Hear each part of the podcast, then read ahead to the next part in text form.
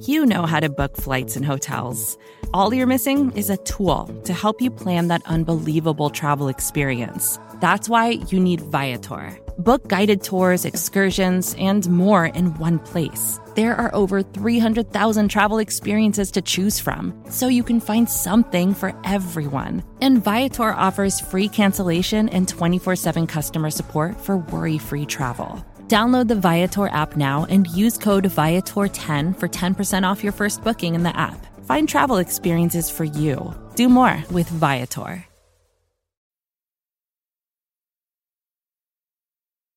Hey everyone. Today, we're bringing you one of my favorite episodes from our back catalog. This story is about an enterprising group of teenagers who are fighting for their right to use social media without getting influenced by a bunch of targeted ads. Check it out. Samantha Mosley is 17 years old. She lives in Maryland, where she's a junior in high school, and, like most teenagers, she spends a certain amount of time on Instagram. I'd say like about five hours a week. There are some people who I know personally and they use Instagram a lot more than I do, but I prefer to keep my social media time down. I tend to post about once every two months. I try to keep it limited to um, like prom, homecoming, fancy events like that, so that when someone looks up my name, they see nice, good pictures of me instead of some not as high quality photos. Samantha has multiple Instagram accounts, about five, she says, and they each serve a purpose. There's a whole wide variety because I have a different account for each audience and different interests for each audience. So, like on my main account, I'm more focused on like my high school, the people around me, all just like their photos, post things related to my high school.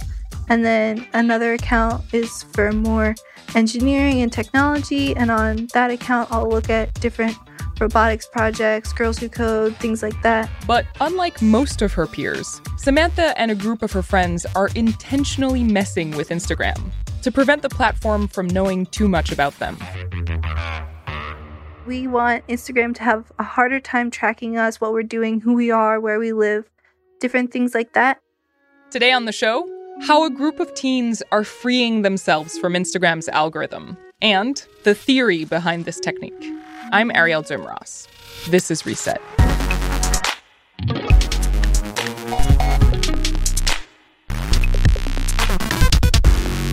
Samantha is about as tech savvy as teenagers come. She's into robotics, coding, social media, and about five years ago, when she was in middle school, she had an idea. So I was part of a first Lego League team, which is a robotics competition, but the robots all made out of Legos. And we had a shared social media account because we wanted um, everyone to have access to it.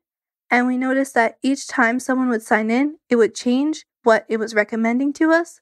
If you clicked on the Explore page on Twitter or Instagram, it'll show you different people or accounts that you should follow.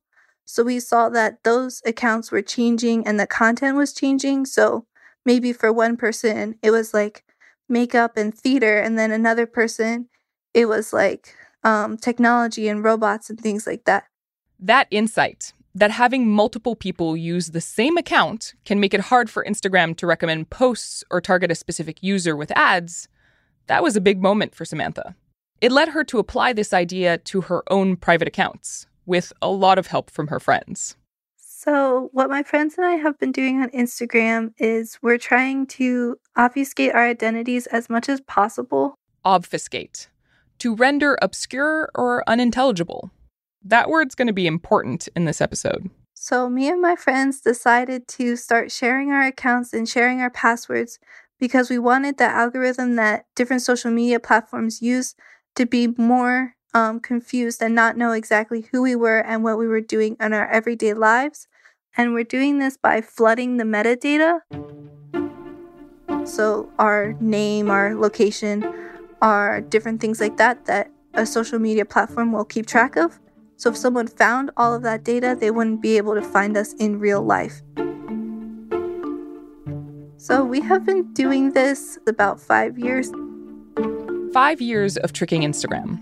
I asked Samantha to explain how this all works. most simply broken down, we are doing two things. So, first, we have multiple accounts for every person in our group. And the second thing is we have password sharing across our group. So, I might be signed into two of mine, one of friend A, one of friend B, and one of friend C. We'll switch out um, who signed into what account at what time so that you can't track the account down to one specific location or user.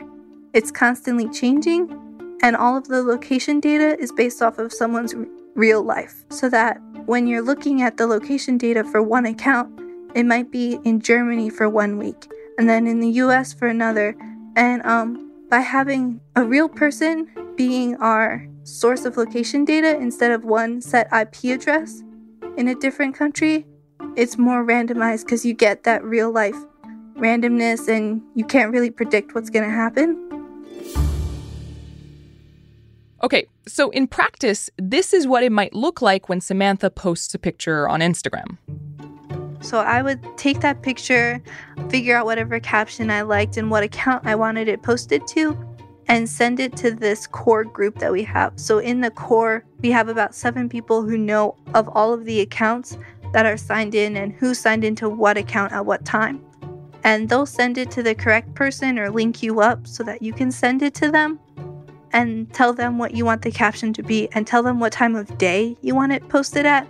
So if they're in another country, you don't want them to post it at midnight in wherever you are. Um, so sometimes that gets a little bit tricky, but um, we try to keep it as easy as possible. So, like, don't make someone wake up in the middle of the night on a school night so that they can post your picture from vacation. And so, once you send them your picture and your caption, then they'll post it from wherever they are um, at the specified time. And that's how it works.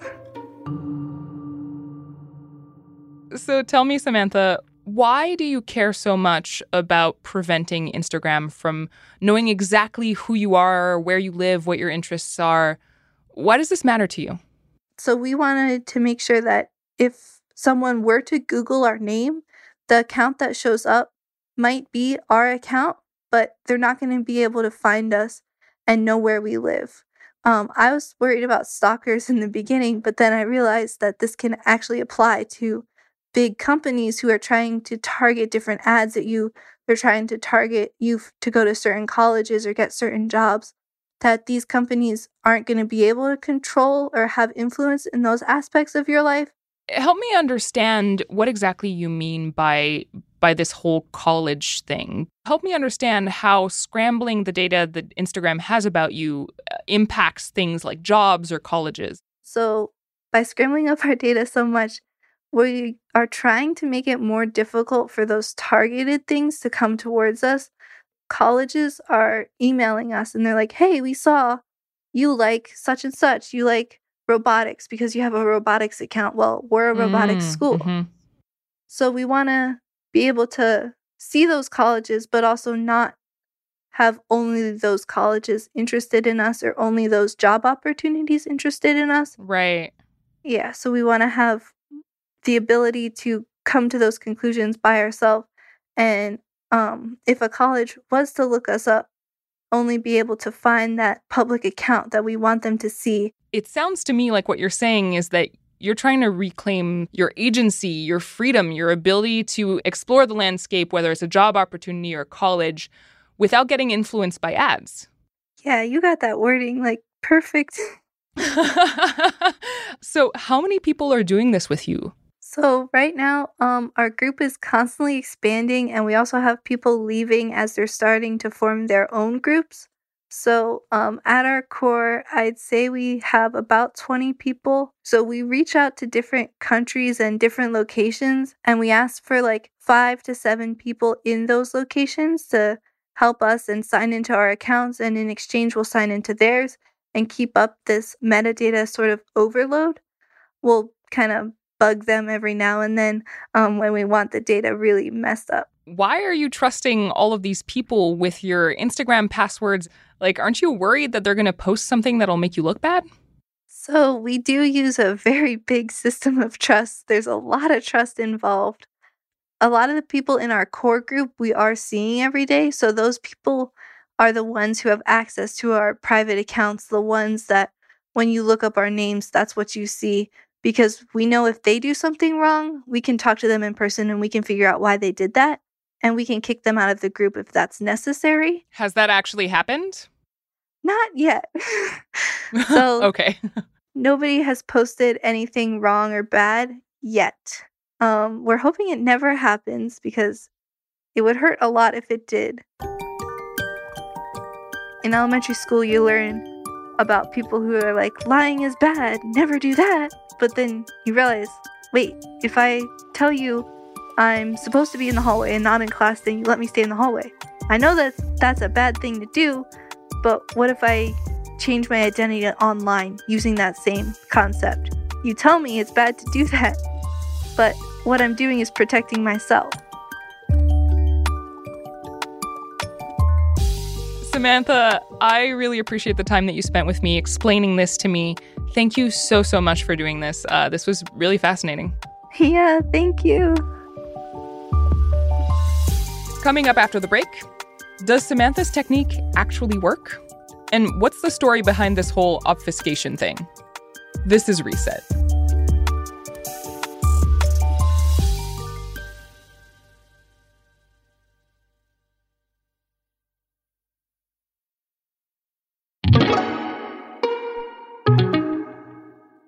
Yeah, so Instagram tracks a lot of what you do. I mean, considering that they're also owned by Facebook. Alfred Ng is a senior reporter at CNET.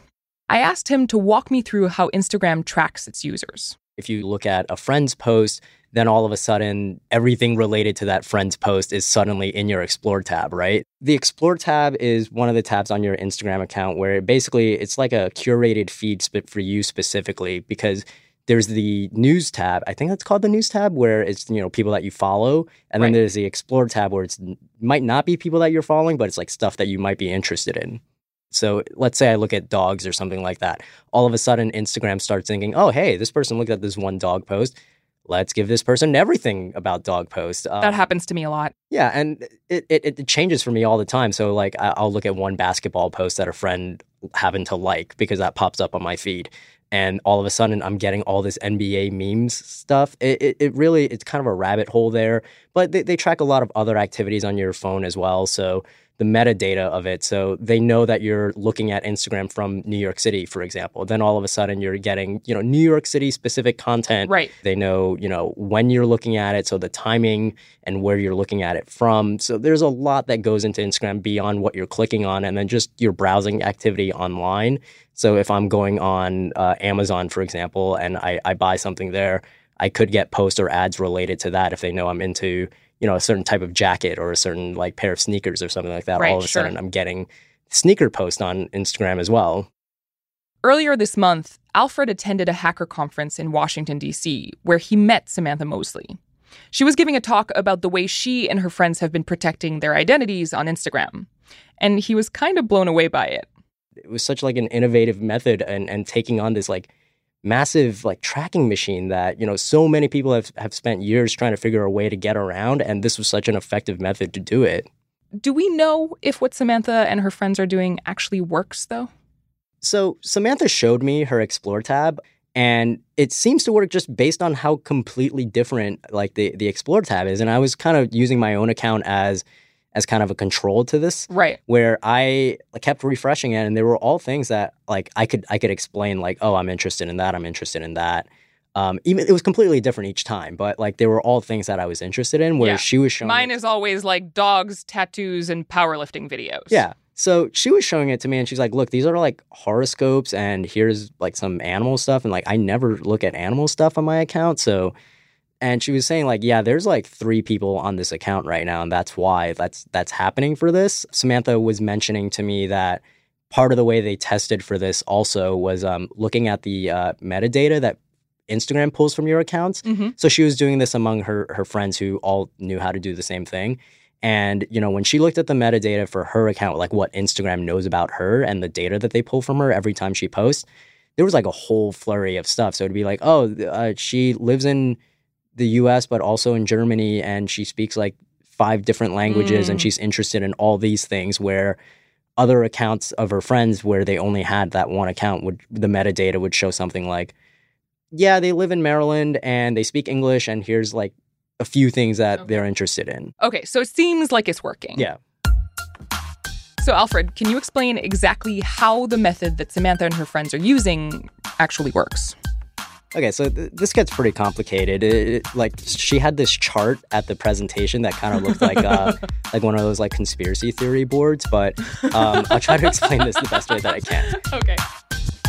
Um, so, like the average teenager will usually have their Finsta account, Meaning the fake the account. fake Instagrams that like you put out like for the public to see, where it's like very clean, it's very you know curated. yeah, very curated.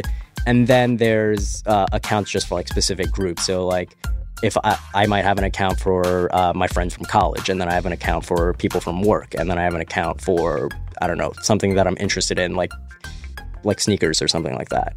Um, so the way that it works is that like let's say everyone in this friend group, let's say there's like five people in this friend group, they all have these accounts. They're they'll share the ones that they don't care that much about um, with each other, and then they'll ask each other to post on each other's behalf instead. And when they post it, they're giving that account, you know, basically data from from that person's phone. So the idea is to spread it out among as many people as possible. Then it confuses them, and you know the the algorithm is kind of messed up that way. Is it also about liking pictures that may or may not, and like searching specific search terms that may or may not be related to that person's interests? Yeah. So the the algorithm is also curated by likes. Um, so if you like one thing, then you might get more of that content. So when other people share that account, then it becomes like, oh, uh, I, I guess this person likes animals, but this person also likes politics and and football now. All of a sudden, Uh, obviously, people are multifaceted and they can like all of those things. But the idea is, you know, when you have like twenty people on one account liking all these different things, then it's like hard to tie that back to me, right? And I don't think Instagram's a fan of that because then it makes it way harder for advertisers to target to you based on those things. Did Samantha come up with this technique? Does did this previously exist? Yeah, so Samantha uh, and her friends came up with this technique. I don't I I don't know if it was like a single person that thought like, "Oh, yeah, we can we can all do this." But I mean, she gave the talk on it and she really explained it thoroughly at the conference. But the concept itself of like a group effort to keep yourself hidden from a data collection firm or anything like that is not a new concept. So for a while, it had, it had been called a cooperative obfuscation, which um, people had been doing with like shopping cards for like the loyalty rewards cards at like supermarkets. They would like trade it with each other, so they wouldn't have all the data on like what I bought at the supermarket. It'd be like one card and it'd be like 50 different purchases on it throughout the week. So it's like you get these coupons that are like super random, um, and it's like really hard for them to keep track of that. Oh, wow. So, just to be clear, this technique has existed before. People have theorized about this, have written about this. The innovation here is that Samantha is applying this cooperative obfuscation technique to Instagram and having other people post for her and, and like things on her account. I think the innovation here really is that they're doing this for Instagram specifically, but to apply it to Instagram and to do it in a way where you're sharing passwords. Um, and they're, they, at sometimes they weren't even sharing passwords. This was another thing that kind of blew my mind, where um, instead of sharing the passwords, they would just send like the password reset links to each other. You can click on "I forgot my password," then Instagram sends it to you, and then you can take that link and just send it to somebody who wants to log into your account because you And that doesn't log you out? you don't get logged out when when uh, somebody else logs into your account, even when the password changes. That seems like a problem. Yeah, I don't know how long that will last now that like it's out there. Honestly, you know, again, this goes against a lot of security advice out there that, you know, don't share your passwords with people. But I mean, like people do that for Netflix, people do that for I guess Spotify sometimes. Um but and and that they're okay with that. So I, I think that's the idea here with with these Instagram accounts where they're fine with sharing passwords for these accounts that don't matter that much to them and they care they I think they trust each other a lot more than they trust Instagram with their privacy. Hmm.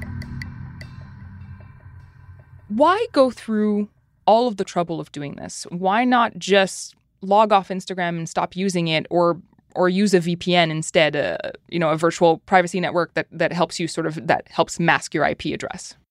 Yeah, I mean, I, I've gotten that question a lot in my comments about, you know, well, if these teens really care about privacy, why don't they just not be on Instagram? And, you know, I mean, that seems like a simple answer, but I mean, I think you have to consider like the social hierarchy and fabric of being a teen in 2020. Uh, where yeah, everything everyone does is online, right? Like it, that includes Instagram, and I think this is kind of a way of not being on Instagram while being on Instagram, where you can go on and you can socialize with your friends, but you know they have all these accounts that don't matter to them, and they can just drop them at like a hat.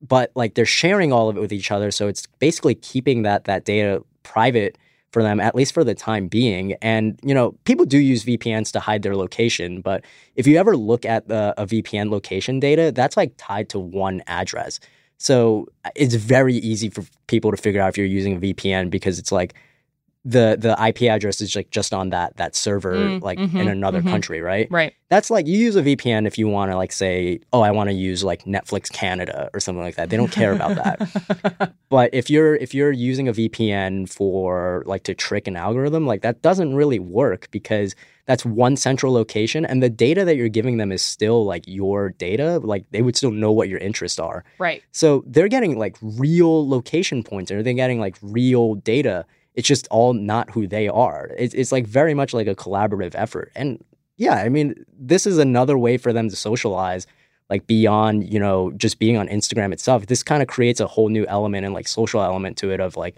oh, like we're maintaining our own like pseudo social network here. So interesting. I guess I guess the idea here is you can get all of the benefits of being on Instagram without getting all of the downsides. Right? Yeah. This is a way to really hack the system. Yeah, they can still go on Instagram and they can still like follow people and see like, oh, these are the things that I'm actually interested in. Um, but like Instagram doesn't get that much out of them, and you don't really see that that much. You Mhm. never see that kind of like shift in the dynamic. So did Facebook or and Instagram, Facebook owns Instagram. Did Facebook have a reaction to your story? When I reached out to them for comment, they were kind of confused about what I was talking about at first. So, um, but they said, you know, this doesn't go against our policy because, like I said, like social media managers all go on one account also. Mhm.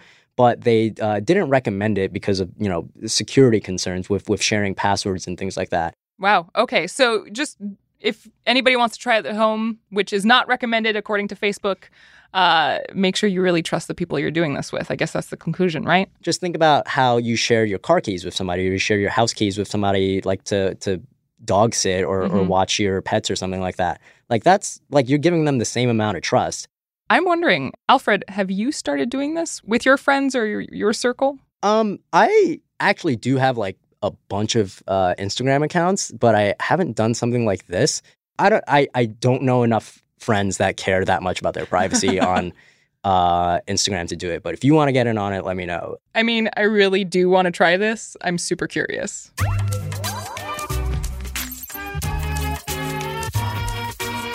Alfred Ng is a senior reporter at CNET. This is Reset, and I'm Arielle Duhaime-Ross, but you don't have to say it that way. You can find me on Twitter. I'm at ADRS, or you can reach the Reset team by emailing reset at vox.com. We publish episodes three times a week on Tuesdays, Thursdays, and Sundays. So if you haven't already, subscribe to the pod. You can find us on Apple Podcasts, Stitcher, or in your favorite podcast app.